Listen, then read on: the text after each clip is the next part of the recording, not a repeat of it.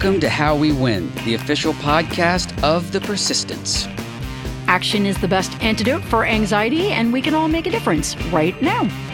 A debt ceiling budget agreement has been reached, and we are waiting to see if it passes a MAGA controlled House. We will break down what's in it and what is not. And joining us for our interview to urge us all into action to win in 2024 is Democratic campaign veteran and progressive media trailblazer, the one and only Mike Lux. I'm Steve Pierson. And I'm Jessica Craven. And, And this, this is, how, we win. win.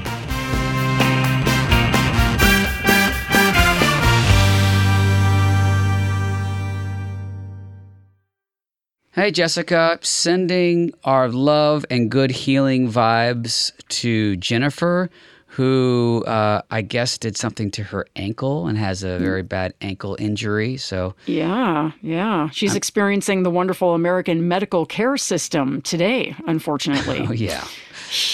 Good times. Yeah, good times. Um, But speedy recovery. She's at the doctor, uh, I guess, as we speak. So, um, Yes. yeah. just the two of us again. Um, and uh, I also want to say we're one day shy of Pride Month, but I think it's appropriate to say Happy Pride. Yes. And uh, excited to celebrate. Uh, every year it's important to celebrate Pride Month. Uh, it just feels more and more important every year as um, you know, uh, so many groups are being attacked by uh, by the MAGA Republicans, but LGBTQ plus you know communities are just under attack, and you know the. Uh, the, what we see in Florida, what we see the attack on trans kids uh, as this like weird culture war issue that Republicans have have seized onto.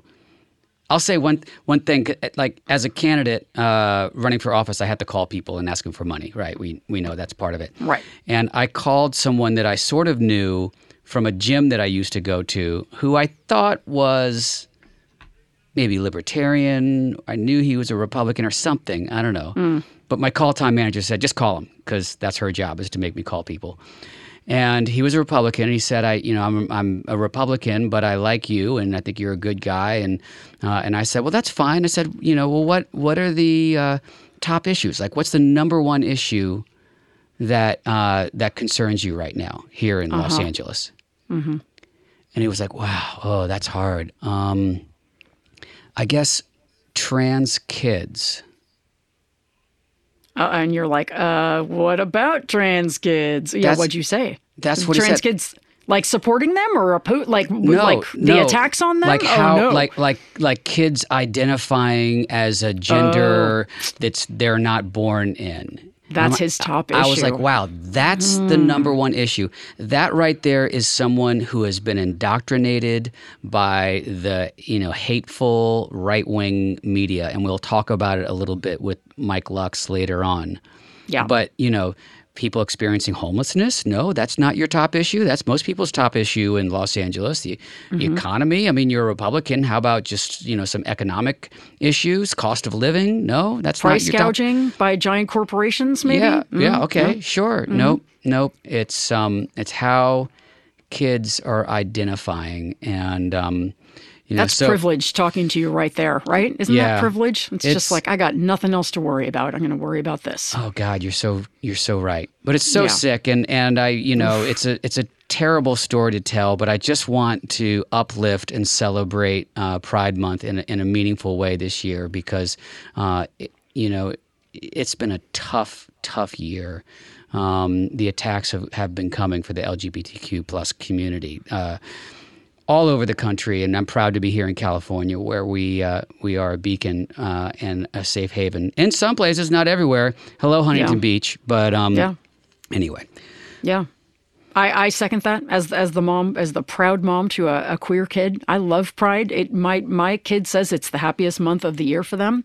I mean, I think we really need to remember that the idea behind Pride is it is the one time of the year when we we put it's not the one time of the year, but for my child, when they came out, they told me that going to a family pride event was the happiest day of their life hmm. thus far because it felt they felt centered amongst their own for the first time. We live in a heteronormative society. Everything is geared towards, oh, little girl, who or what boy are you going to marry when you grow up? Right. It's all and and going somewhere where suddenly the the lens is shifted over.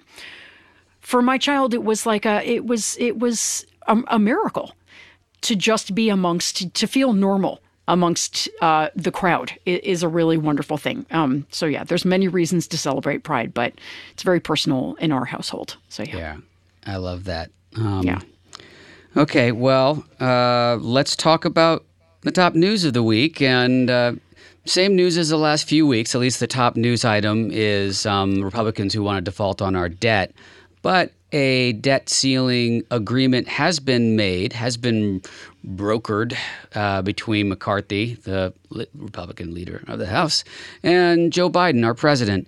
Um, you have a great breakdown of what's in it and what isn't. And I should just add, it's as we record this, uh, there has been some pretty good opposition from the MAGA Republicans uh, to this plan. So it's not a done deal yet. Um, but uh, tell us uh, about our new budget agreement.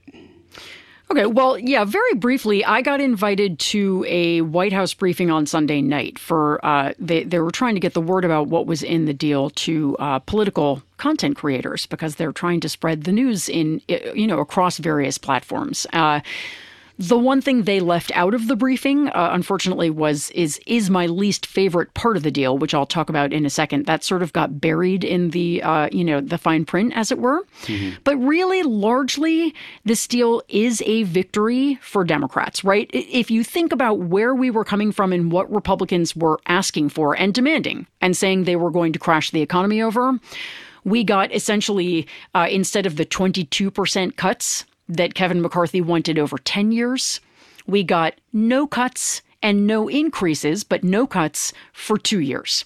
We got the debt ceiling negotiations pushed down the line for two years. So, no more debt ceiling arguments until after the next presidential election.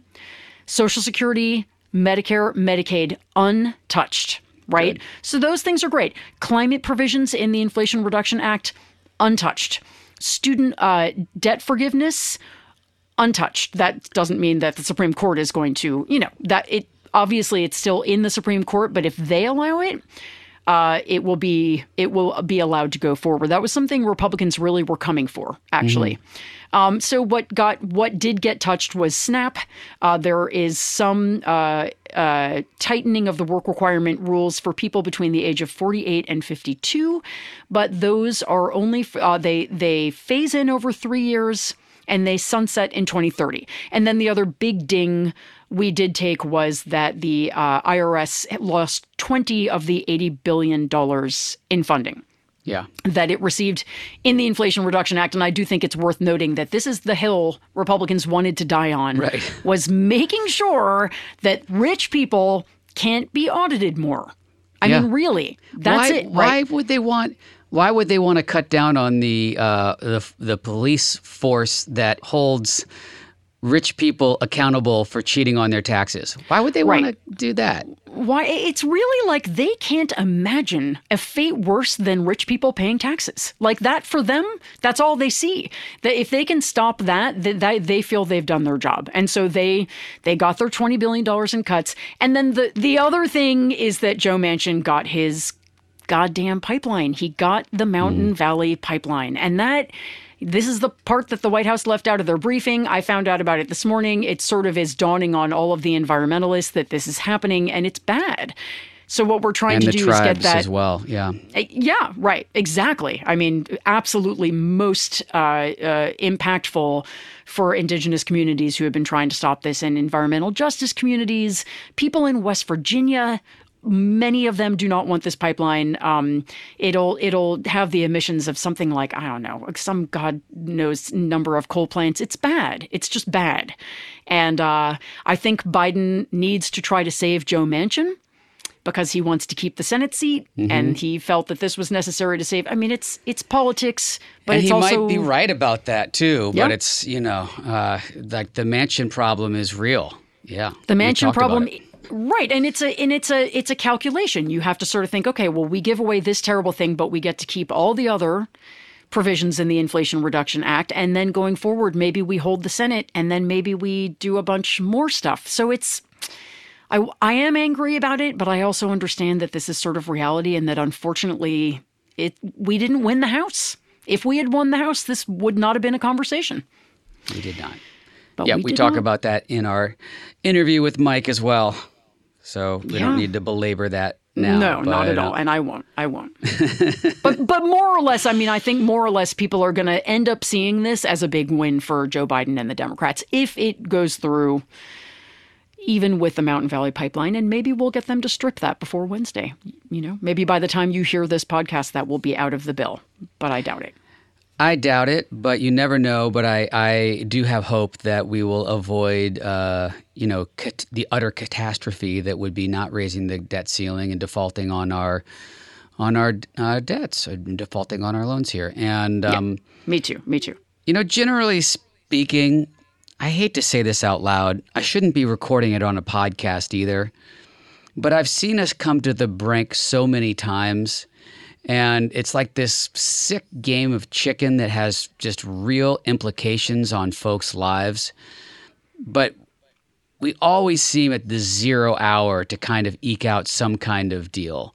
And, Yeah. and um, I guess w- our role in it that it really reinforces is what we need to do as activists like the the work that we've been doing over these weeks calling our representatives and making noise and creating the public sentiment to put pressure on on folks to get this deal done that's what we always need to do. And when we do that it works. We really Right. do have agency. We really do have power. So i guess that's the point that i that i'm making. You know when we show up and put our you know put our thumb on the scale uh, we, we really can make an impact Yeah, I think that's true, and I think it th- we have gone through this over and over again, and I do think Americans are very tired and angry that we keep getting dragged through this drama.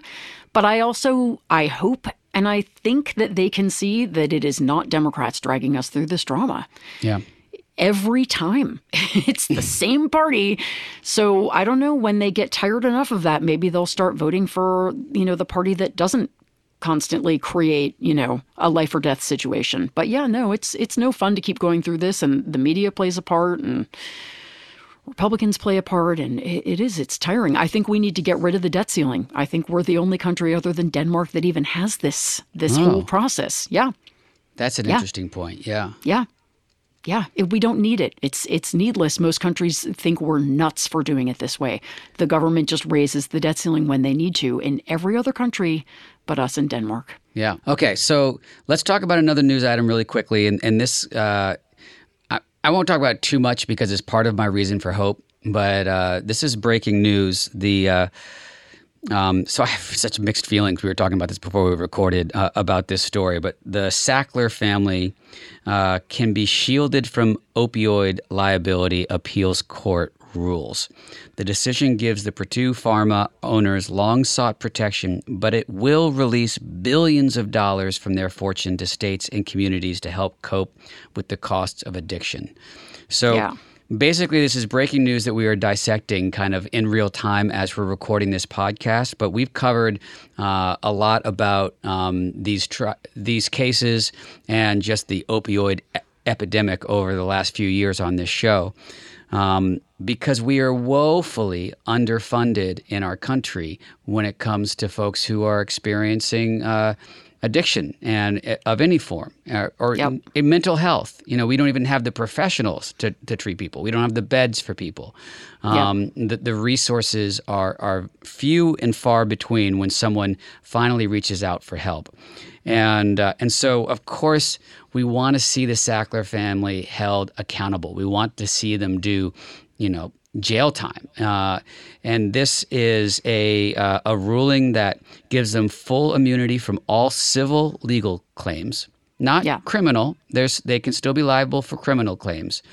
Uh, but it's going to release $6 billion of that family's fortune into the communities, into these folks who are struggling, uh, into programs, interventions, and, and uh, all over the country that are suffering in this opioid crisis. And that is huge. That's uh, on top of the 500 million that they've already paid out. But $6 billion uh, is going to save a lot of lives, and uh, and it's going it's a meaningful, meaningful investment that we're not getting anywhere else. So, I don't know uh, mixed feelings because I, I like to see justice served and, and folks accountable. But in a way, this is justice served because $6 billion of their money, that's, all, I mean.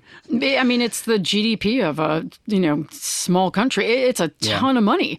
And yeah, it's great that that money will be going into uh, opioid treatment. I mean, I, am with you. I'm ambivalent. You know, the Sacklers should all be in jail.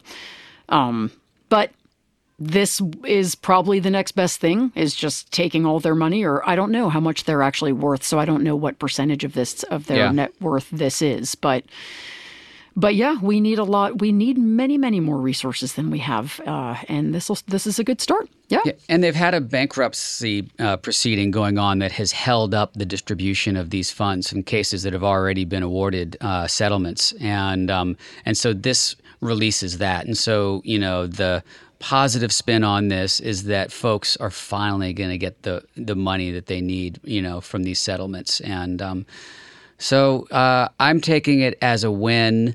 Uh, and you know, there's you know hu- literally hundreds of criminal cases still pending against them, so uh, they very well may end up uh, in jail too. But um, yeah, this is. I'm taking it as a win because we, you know, we need the investment yeah, I guess the theme of the podcast is, uh, you know, the the the perfect is the enemy of the good. It's like, you know, these yeah, are all right. these are these are all deals that are, you know, they're not perfect, and and and and we're not getting stuff that we should be getting. But on the other hand, you have to sort of. Uh, you sometimes got to just take the deal you get and celebrate the fact that it's way better than it could have been. And this is, yeah, that's that's it. You, I mean, there's always some kind of compromise, and you got to look and say, are we in a better place now than we were before this? And uh, right. and certainly releasing six billion dollars of funds for opioid treatment is a way better place than where we were last week. So yeah. you know, yeah, yeah, yeah I'll, I'll take it. I think it's pretty good, all things considered. So yeah. Well, the the other item I grabbed right again before we started recording was just I saw a, a news uh, notification about um, Halifax, Nova Scotia, which happens to be right near a place where I spend a great deal of time during the summers. My family's been going up to Nova Scotia for 30 years mm. during the summer. And Halifax, right outside of Halifax, they have got such severe wildfires that they just evacuated something like 16,000 people. Wow. And uh, I mention it, you know, I, I, try to stay really positive, but I, I do mention it just to say that you know, Nova Scotia has always, in my mind, been the place I would escape to if things got too bad here in California. You know, and the weather was always right. perfect and, you know, sunny but lovely rain. And just, and recently over the last several summers, it's gotten warmer and warmer. And this summer, we've had fires all over, you know, uh, Calgary and then now Nova Scotia and Halifax.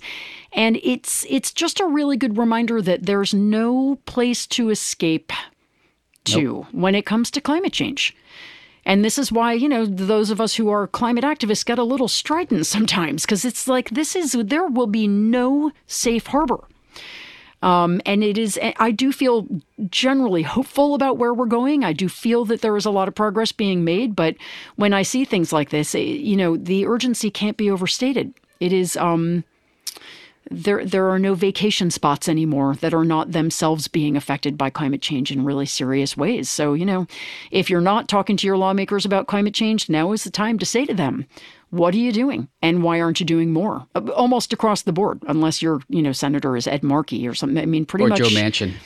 Oh joe manchin hero of the climate movement. Yeah right. but you know what i mean? Yeah well he's just not going to listen. But the, the yeah i mean we we just all need to probably ratchet it up even more because it's getting it's getting serious even in the places where you know that seem to be sort of exempt yeah. There's no exemptions. So that's I don't mean to be a downer, but it's just something You're not a downer. No, it's it's a great note of. It's a great point, and obviously uh, the most dire existential threat to humanity that we have, and the one issue that everybody should be on the same page about, and it should be the most important issue that we we face because it affects everyone. And um, what uh, we were talking about briefly before we started recording, uh, you and I were both at the California Democratic Party convention over the weekend, Yes, which I'm we were. still recovering from. Oh my Me too. gosh, I'm exhausted.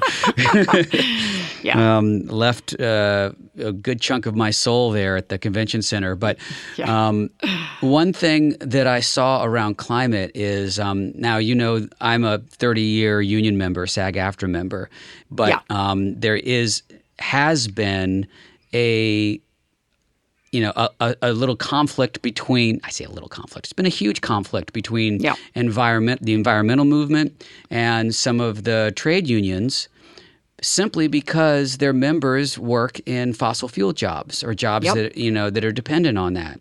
And I was up in meetings in Sacramento talking to some boilermakers, and uh, these were great guys who were terrified about what they were going to do. Talked to this one guy who had three kids, and he didn't know what job he was going to get and how he was going to live and take care of his family if he lost his his job. Um, So you know, this has been a point of tension that has made it hard for us to move forward. And what I heard in language from um, from the unions at the convention was that we were really on the same page about investing in the transition, making sure workers aren't left behind, being more aggressive about that, because, as you just articulated, the writing is on the wall. No one can deny that we that we must move to a green economy, that we must move away from fossil fuels, and um, and you, you just can't pretend that that's not going to happen anymore. Uh, you have to be a partner in preparing for that transition. So it was that that is a reason for hope uh, in terms of the language and the partnerships that I saw coming out of the convention over the weekend. Yeah, it's true. And Steve and I did not talk about this before, but it, I had the exact same impression when we were listening. I don't remember if it was during the general session or one of the caucus meetings, but there there was a a a presence, a union presence in the climate discussions, and particularly building and trades, which is sort of known to be the most recalcitrant around climate stuff. That they were talking about climate and a green transition and a just transition and, and green jobs. I've never heard that before. Yeah. Um, and actually, in the environmental caucus meeting, we had uh, one of the panelists worked at works now. Uh, at an oil drilling site in California, and was talking about how they are, what they're talking about, and how they are planning to transition, and, and what that's going to look like, and that they are in the process of sort of plotting that out. And this was really hopeful. You know, he said, I work for an oil refinery and I feel like the sort of the awkward sort of man out in this room, but nobody booed. Nobody said, get out of here, oil man. There was a real sense in the room of like, right, and we are we're here to help each other sort of figure this out. It, it felt good. It was uh it was encouraging. Yeah. I think where I heard that language was actually in the labor caucus. Uh, Oh, and, right. Uh, from from some of the folks speaking there, and um, uh, I definitely took notice, and and it's great because we need to we need to all partner on this. It's uh, Yeah. you know our very future depends on it. Right. Um, I don't know why I laugh when I say that because it's nervous laughter. It's nervous, nervous, laughter. Yeah, whistling in the graveyard. Absolutely. All right. Yeah. So, having said that, um, you've got a good chop wood, carry water action item for us today. What is it? Yeah, well, what I'm doing today and what I've asked my readers to do in my newsletter is simply to call your lawmakers and, you know, to call all three of them and just sort of say, very glad that President Biden and Speaker McCarthy made a deal. Uh, great, you know, congratulations, but I am very unhappy that this compromise forces the completion of the Mountain Valley Pipeline and weakens the it also weakens the National Environmental Protection Act. It doesn't gut it, but it weakens it. And uh, then you know we can just tell them Senator Kaine of Virginia has already offered to introduce an amendment to remove this part of the bill, and I'm going to ask you to support it. I don't want to go backwards on climate. We can't permit new fossil fuel projects. This is really important to me. Thank you very much. That's all. We only have a couple days to do that because the bill is going to be voted on by Wednesday. Uh, so you know, we may not get it, but we got to make the noise. Yeah, we have to make the noise. We ha- and and keep making it, and and uh, even after this is done, keep making it. We know that uh, the recent UN report said unequivocally no new fossil fuel projects. We, Right. will, we will not uh, meet our goals of, even if we do that, there's still a 50% chance that we can turn it around. Like it's, it's dire. Yeah. So um, we have to act aggressively. Thank you for that. We will do that. And um, uh, let's talk about our reasons for hope because it's been kind of a mixed, as the news tends to be, mixed uh, little some dire stuff and some hopeful stuff. And you know, I really talked about it already. My reason for hope: the six billion to address the opioid crisis. I, I think that that's really hopeful. And um, and that uh, I have a twofer, you know, kind of the language I heard coming out of convention, and uh, and you know us all being on the same page with the urgency of the climate uh, crisis we're in that gives me hope too that we'll actually be able to you know pass some real legislation without opposition to to move forward there so i talked about it already let's uh, what's your reason for hope Well, I'll tell you, uh, I heard at the California Democratic Party convention. I'm not sure exactly why he was there, and I'm not sure if you saw him, but I got to i got hear a picture uh, with them uh, with Maxwell Frost. i did yeah Man, it was, I'll tell you, the most exciting celebrity sighting I've had maybe in my entire life was on Saturday morning walking into the convention hall. And as I'm walking through the hallway, walking past Katie Porter, just chatting it up with Maxwell Frost in the hallway, I was like, oh my God. Uh, I got a selfie with her. I did not get one with him. But anyway, I got to hear him speak not once, but twice. And uh, that guy is on fire. He is incredible he is uh, there is just so much uh, uh, intelligence and and goodness and charisma coming out of him i got uh, serious kind of like wow maybe i'm maybe i'm looking at a future president here. I don't know what's happening but this guy's giving me all the feels. And uh, there was one thing he said where he, he was talking about universal health care. And he, he was talk, telling a story about talking to a, an unhoused person about how he supported you know healthcare for all and, and medicare for all and how the unhoused person uh, said to him wow I, I what would i have to do to deserve that and Maxwell Frost said, You see, this is what America is suffering from is this idea that we don't deserve health care. That we don't Yeah. deserve basic human rights. And and you know, what is it gonna take for this country to believe that we deserve health care? And everybody in the room was on their feet. And it, it just he's wonderful and he's got passion, he's got a vision, he is not afraid to be a progressive. He is unequivocal about his progressive values, and uh, he's young, and he gives me a great. He's he's you know from Florida. He gives me a, great de- deal of, a young hope. democrat from florida that came you know came out of the gun safety movement out of Yeah. out of trauma and and Yeah. uh, yeah, he's incredible, and I did get to say hi to him and take a picture. And our listeners will remember our incredible interview with him. You can go back and find a previous episode where uh, I was lucky enough to have an interview with him and experienced all of what you di- just described. Yeah. If if our listeners haven't heard that one, go back and find the Maxwell Frost interview because, man, I mean, and he's, I think he's still 25, right? Has he turned Right, he's- 26 yet? I, I don't think I, I know he's not yet thirty. He, he's really someone to watch. He's he's remarkable. It what you know, not to like belabor how young he is, because there's a lot of young people who are doing incredible work and are are worthy of that of that job. Oh yeah. It's just really exciting to think of how much farther he has to go. Like being so young, like you talk about president, sure, you know, I mean his trajectory, who knows? You know, he's the youngest member of Congress and just getting started and he's already a superstar. So Yeah. He's he's 26. I just googled it. At He's 26. He just turned 26. Yeah. When I was 26, I was not doing what Maxwell Frost is doing right now. I'll just tell you that. I um what was I doing? Yeah, I was wasn't playing doing some that. guitar. I was a pretty good guitar player when I was 26. I think I was. I think I was also singing in a band. So that's uh, yeah, that's where we were. There we go. He's wonderful. He yeah, it gives me hope knowing he's in the world and that he's on our team. So Well, speaking of hope, uh, Mike Lux is coming up with a great interview and a lot of hope that requires us to act. So stay tuned for our interview with Mike Lux.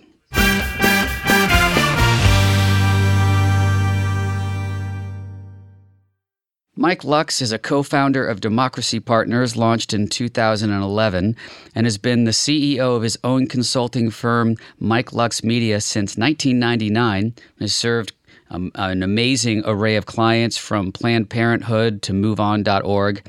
He's also been featured on various news outlets, including CNN and MSNBC, and he's the author of the widely praised book, The Progressive Revolution How the Best in America Came to Be. Mike, thanks so much for joining us today. Uh, I'm ha- happy to do it, delighted to do it. I'm, I'm a huge fan of the of this podcast. So, and I'm not, I'm not a huge fan of very many podcasts. So, well, now I'm now I don't know what to say. I'm blushing, and I appreciate that very much. Um, That's high praise coming from Mike Lux. Yeah, exactly. Yeah, I'm gonna we'll use that in all of our promos from now on. But um, um, thank you for that. Um, we have a lot to talk about, including this great uh, piece that you recently wrote. But before we do that, I mean, you've served as a senior staffer or an advisor on six different presidential campaigns. What was your first one, and how did you first get into this work? Well, um, I uh, I was involved as a volunteer with um, uh, with Walter Mondale's campaign in 1984. Very active uh, uh, volunteer uh, in Iowa. Um, uh, but my first staff position was actually was with the very first Joe Biden presidential campaign um, oh. uh, which was which was back in 1987. Uh, um, so uh, you, you, you finally did it. You finally time. got him in there.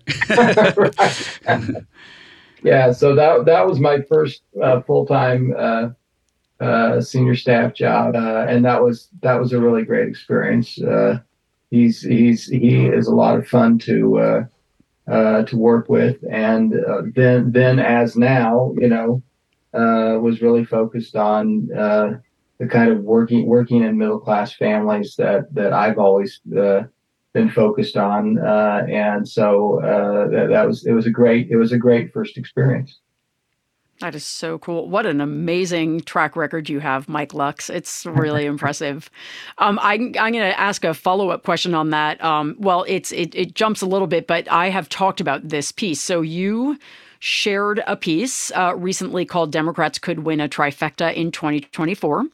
And I talked about that piece uh, as my reason for hope on this podcast the first time uh, I joined. And uh, we've talked about it a lot in terms of giving us all hope. And will you talk a little bit uh, with, with all of your long wisdom and experience when you write a piece saying we could win a trifecta in 2024? That is something that. Um, makes many of us sit up and take notice and feel, you know, hopeful. So can you summarize a little bit what, what you say in there and what inspired you to write it? Um, sure, uh, uh, of course. Uh, you know, um, the the prediction game in politics is is always uh, uh, uh, you know a, a, little funky, and um, I don't I don't consider this a prediction a, a, as much as a um, we can do this and we will do this if we if we pursue the right strategy and do the work.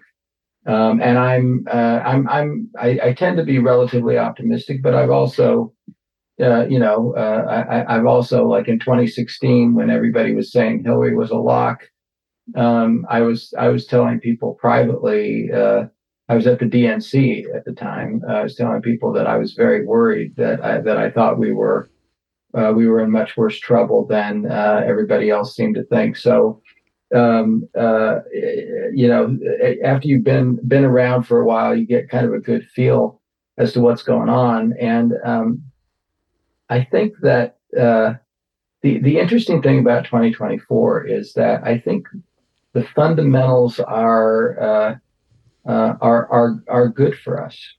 Um, and when I say the fundamentals, I, I think every every election has a certain set of dynamics going into it that make it very challenging or or uh, or, or or more hopeful. Um, and I think the fundamentals in this one uh, make me more hopeful. Um, uh, one one is that uh, as as 2018, 2020, and 2022 demonstrated, uh, uh, voters in this era really they they don't like Trump. Uh, they don't like Trumpism, uh, and that when there's a focused campaign, um, uh, that uh, we tend to win the swing states, um, and and for that matter, the the, the swing districts. Mm-hmm. Um, our our track record in terms of doing that um, over the last few elections is is very strong. And when I look at the at the bottom lines, when I look at, uh, for example, uh, when when when I look at the the issue agenda and what side is more popular uh, on the issues, uh, it's it's strongly in favor of, of the Democrats. When I look at the the the, the demographics uh, and um, how different demographic groups are voting or not voting, uh, um, that looks strong for us as well. Um, uh, uh, when you see how we did in the swing, uh, the competitive elections in 2022, especially the statewide competitive elections, but but in general, um, uh, you know, we, we we did very well. Um, so it, it's a it's a bunch of those different things. The the other thing that I pay particular attention to is working class uh, voters, mm-hmm. uh, and that that has multiple different definitions. Um, um, uh, you know, I think some people think of it as non-college educated, and that's uh, that that that description's a little uh, a little loose. But um, but when you look at the sort of classic working class, and sorry, when, when you look at the classic working class uh, districts and states um, we we uh, that are battleground, uh, not not the ones that are heavily Republican or heavily Democrat, but the, that are battleground. Um, we did really well, we, and, we did really well in in the congressional uh, districts, for example, the kind of classic. I have a project I call Factory Towns Project, and in the classic Factory Towns district, um, uh, we we won most of those races. Uh, and that to me, that's a, hmm. that's the best sign there is that 2024 could be very strong. It was interesting seeing those new numbers coming out of Wisconsin, right? The the voter uh, turnout numbers in Wisconsin that they seem to have just published those uh, definitively in the last couple of days. Didn't it was something like a 1.8 million million uh, voters turned out for this election, and it was like 800,000 last time there was a yeah. state yeah. supreme court. Yeah, that's well, and, and and if you look, I mean, one of the things one of the things that we uh, that we touched on, we didn't we didn't talk a lot about it in this memo, but in the elections so far this cycle um, we are winning most of the close elections, and we're winning it because of elevated Democratic turnout. People understand, Democrats understand the stakes in this election, and they really don't like that. They don't like Trump. They don't like Trumpism. Uh, uh, they they they don't like uh, uh anti-abortion candidates. Uh, you know, they they they don't like extremism. Uh, and that's what they're seeing from the Republicans. That, and election denial too, right? That that does very poorly at the polls. Election denial does very poorly at the polls, um, and um, as as we said in the memo, people who vote tend to like democracy. Uh, it's kind of an interesting thing. You know, you want your vote to count. You want your vote to be taken seriously. Uh, and uh, obviously, there's there's a lot of folks who vote Republican, but but but for, for swing voters and for people who are who were trying to turn out, uh, uh, the the the good thing for the Repu- for us is that the Republicans are doing a great job of motivating our base, uh, and um, so they, they motivate their own base as well, no doubt about that. Uh, we're, we're seeing we're seeing this the, a series of high turnout elections in the last few years, but uh, in a high turnout election, Democrats tend to win um, because there are more Democrats than there are uh, Republicans.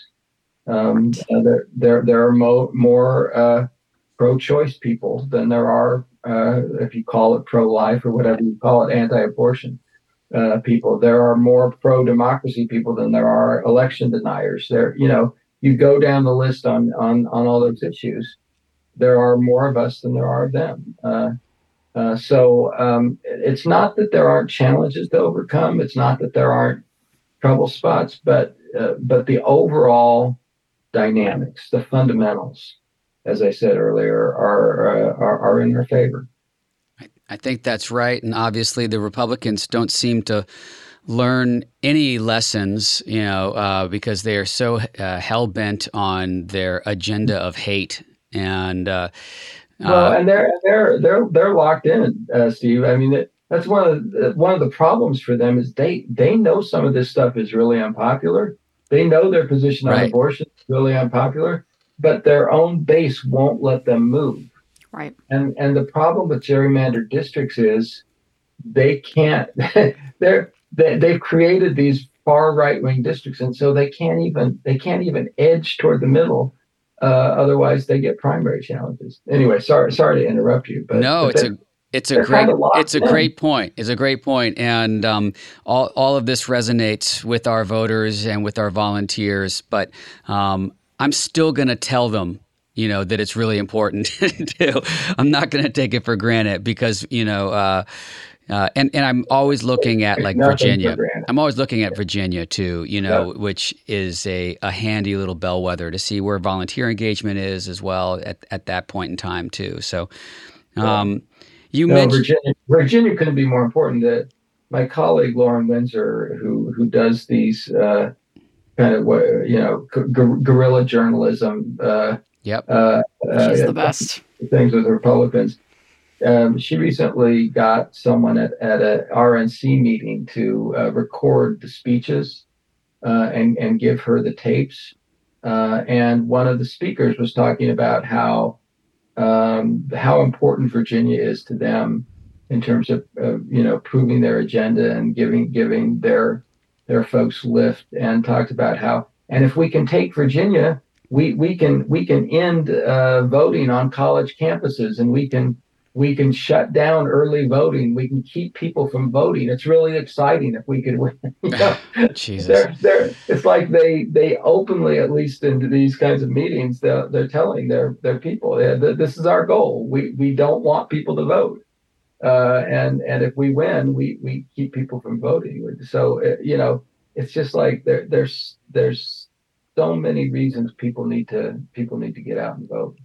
Well, we will engage heavily in Virginia because we know how important it is, and uh, we don't want to get any wind out of our sails. We've got to keep going strong. Um, you mentioned uh, Trump and uh, and the distaste that uh, really everyone has for him and his MAGA politics. Um, you had a 2018 book called "How to Democrat in the Age of Trump."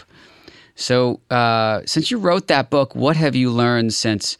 The, the question says Trump era has evolved. I'm going to say Trump era has metastasized. Um, what lessons uh, do you think our listeners should take from it now?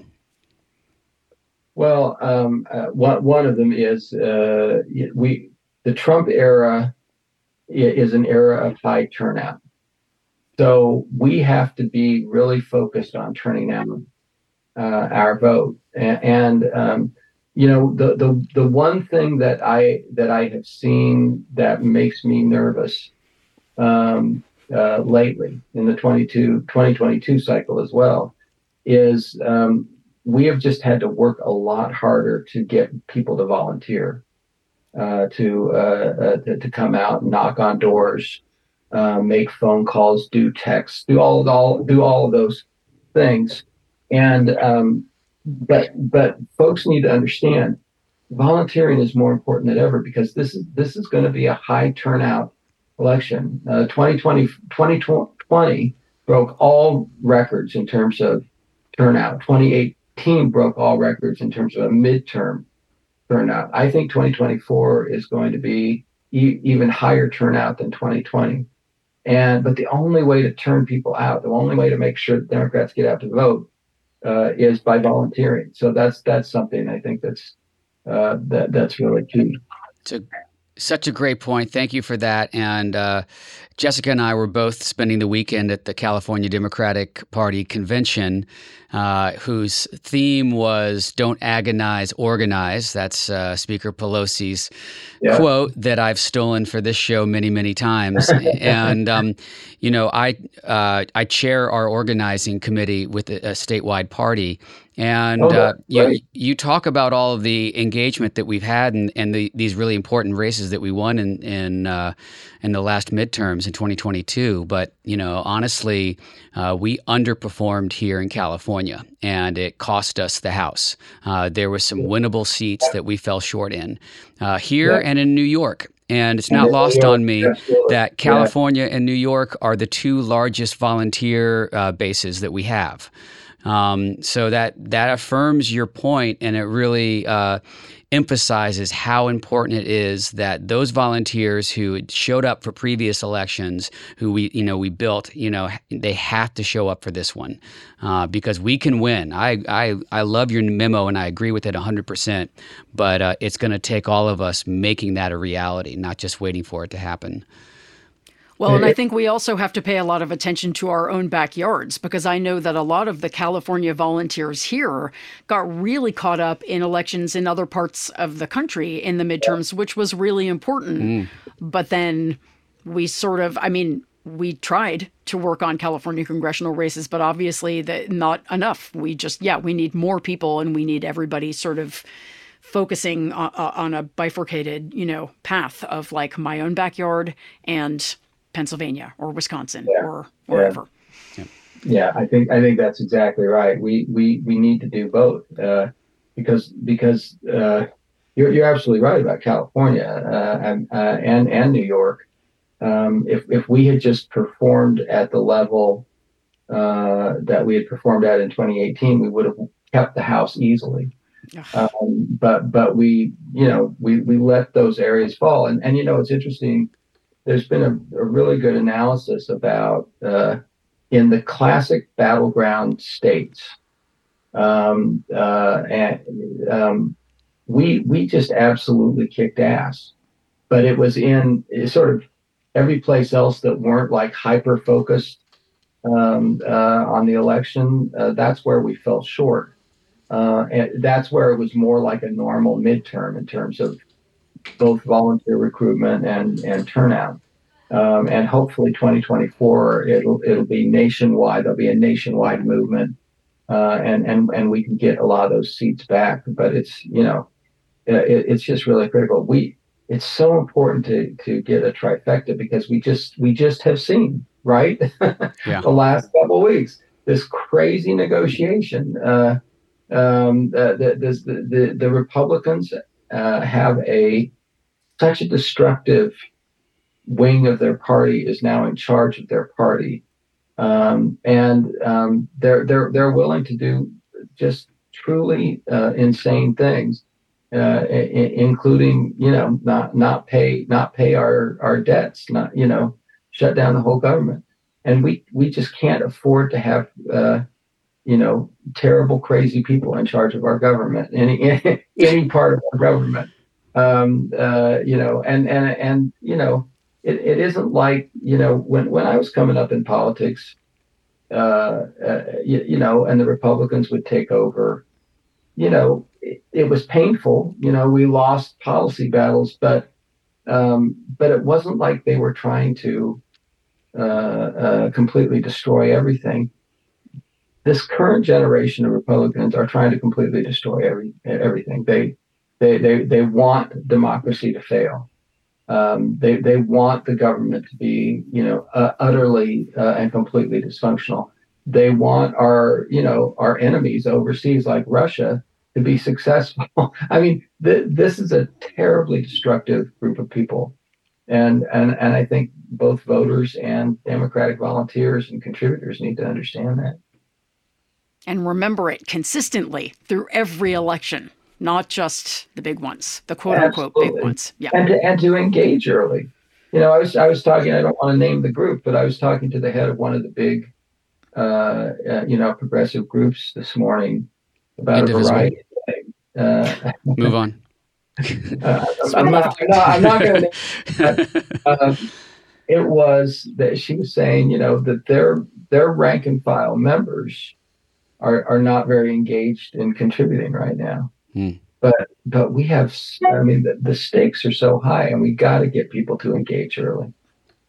Yeah. Right.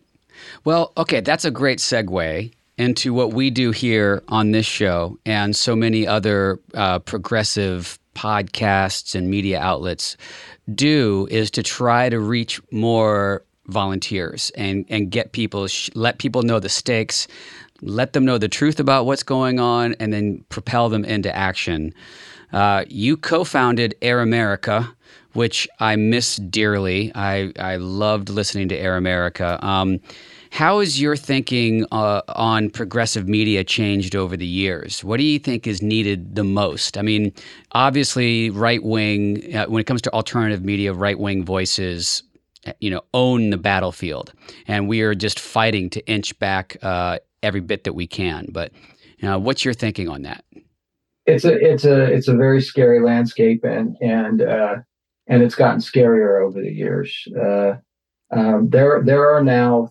three uh, uh, media corporations um, which are far right wing in nature. Sinclair is the one that everybody knows, but there's a couple of others that are sort of sisters to Sinclair in terms of their right wing ideology.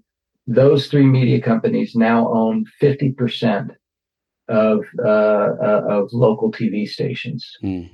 Uh, so they control the news uh, on, on those local TV stations, and it's and they it, it's like a propaganda. It's like a a local Fox News. And if you go into uh, we, I'm I'm just in the process right now of uh, doing an analysis in uh, uh in different battleground states, and um, uh, they they just they just dominate in uh, those kind of small and medium sized markets. you know, Youngstown, Akron, Flint uh, you, you, know, you, you just you just go go down the list. Uh, the Quad Cities in you know Iowa and Illinois, um, state after state, uh, uh you, you, know, and the, the these right wing uh, media outlets just dominate them. So uh, we really need for progressive funders and and and small dollar contributors to really engage in the media battle and to support um, uh, media outlets that are more progressive, or or that are just, uh, frankly, I I would just take even. you know, you know, I I would just take like you know uh, an an outlet that was neither progressive nor conservative, because right now we got have so much of the far right, um, and we just need we just need a variety of different kinds of media outlets um, now, the good news is that a lot of people now are getting their information from a wide variety of sources. They're getting information now, not just on their local TV station, but on podcasts and on, you know, different kinds of radio stations and on, you know, online, different different news outlets that are that are based, uh, uh, you know, online. So um, there, there's there's uh, there's a lot of different places where where people go are going to get their news. But I can tell you that the landscape right now is overwhelmingly tilted toward the right. Yeah. The media landscape. The TV news media landscape. And and and, and alternative, and, yeah. And alternative. Yeah, and, and, and, and radio too. And uh, radio too. But, mm.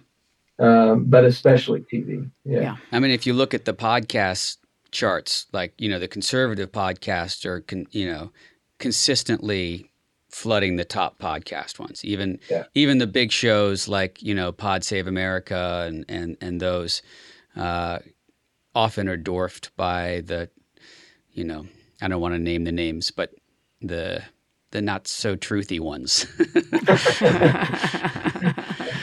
yeah, the fake newsy ones. Yes, the, yeah. the alternative facts mm-hmm. station. Right. Right. Well, um, we want to let you go, and we appreciate your time. It's so great to have you on. But we'll finish with the last question that we ask all of our guests. What brings you hope right now? You already gave us a whole lot of hope with your memo, but what's bringing you hope right now? You know, what's what's bringing me hope is that uh, the American uh, people, the voters, are are rejecting right wing extremism.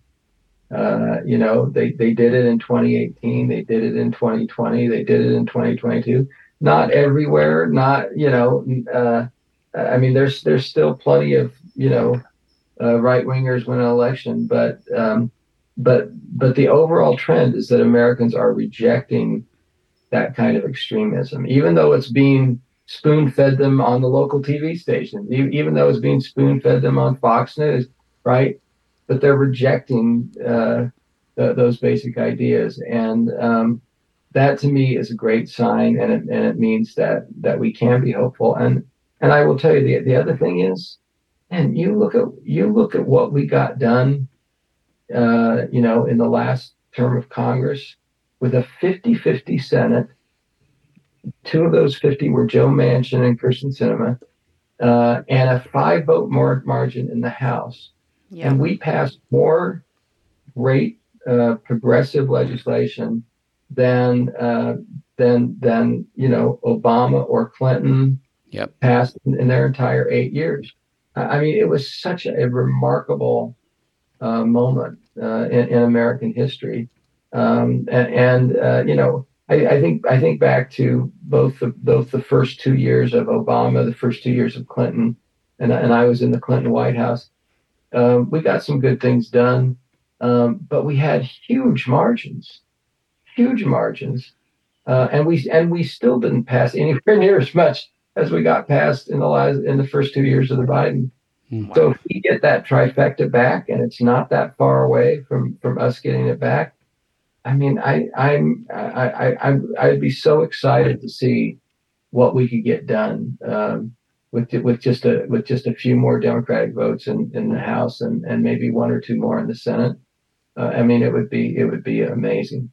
Yes, exciting to think about what we can do uh, with Sinemanchin being less relevant, or maybe not even there. At least Sinema yeah. Manchin, yeah. Manchin. Well, we won't go down that road. yes, but uh, Mike, thanks for being a listener, and thank you so much for being a guest of our show. Um, your perspective is so valuable, and I'm very, very grateful that you joined us today. Thank you so much. Thank you. Pre- appreciate you too very much. Yeah, it's a thrill to have you, Mike. Love, love your work. Thank you. Any anytime.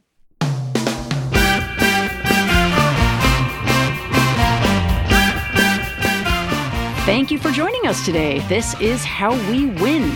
We win when we all get involved. We would love to hear from you. Please send us an email at hello at howwewinpod.com or find us on social at howwewinpod, at Bluesboy Steve, at Jen Ancona, and at Jess Craven 101, but not on Twitter. Make sure you subscribe, rate, and review on Apple or wherever you get your pods and share our show with your friends and family. There's always work to do, so we will be back with some more next Wednesday. Bye bye.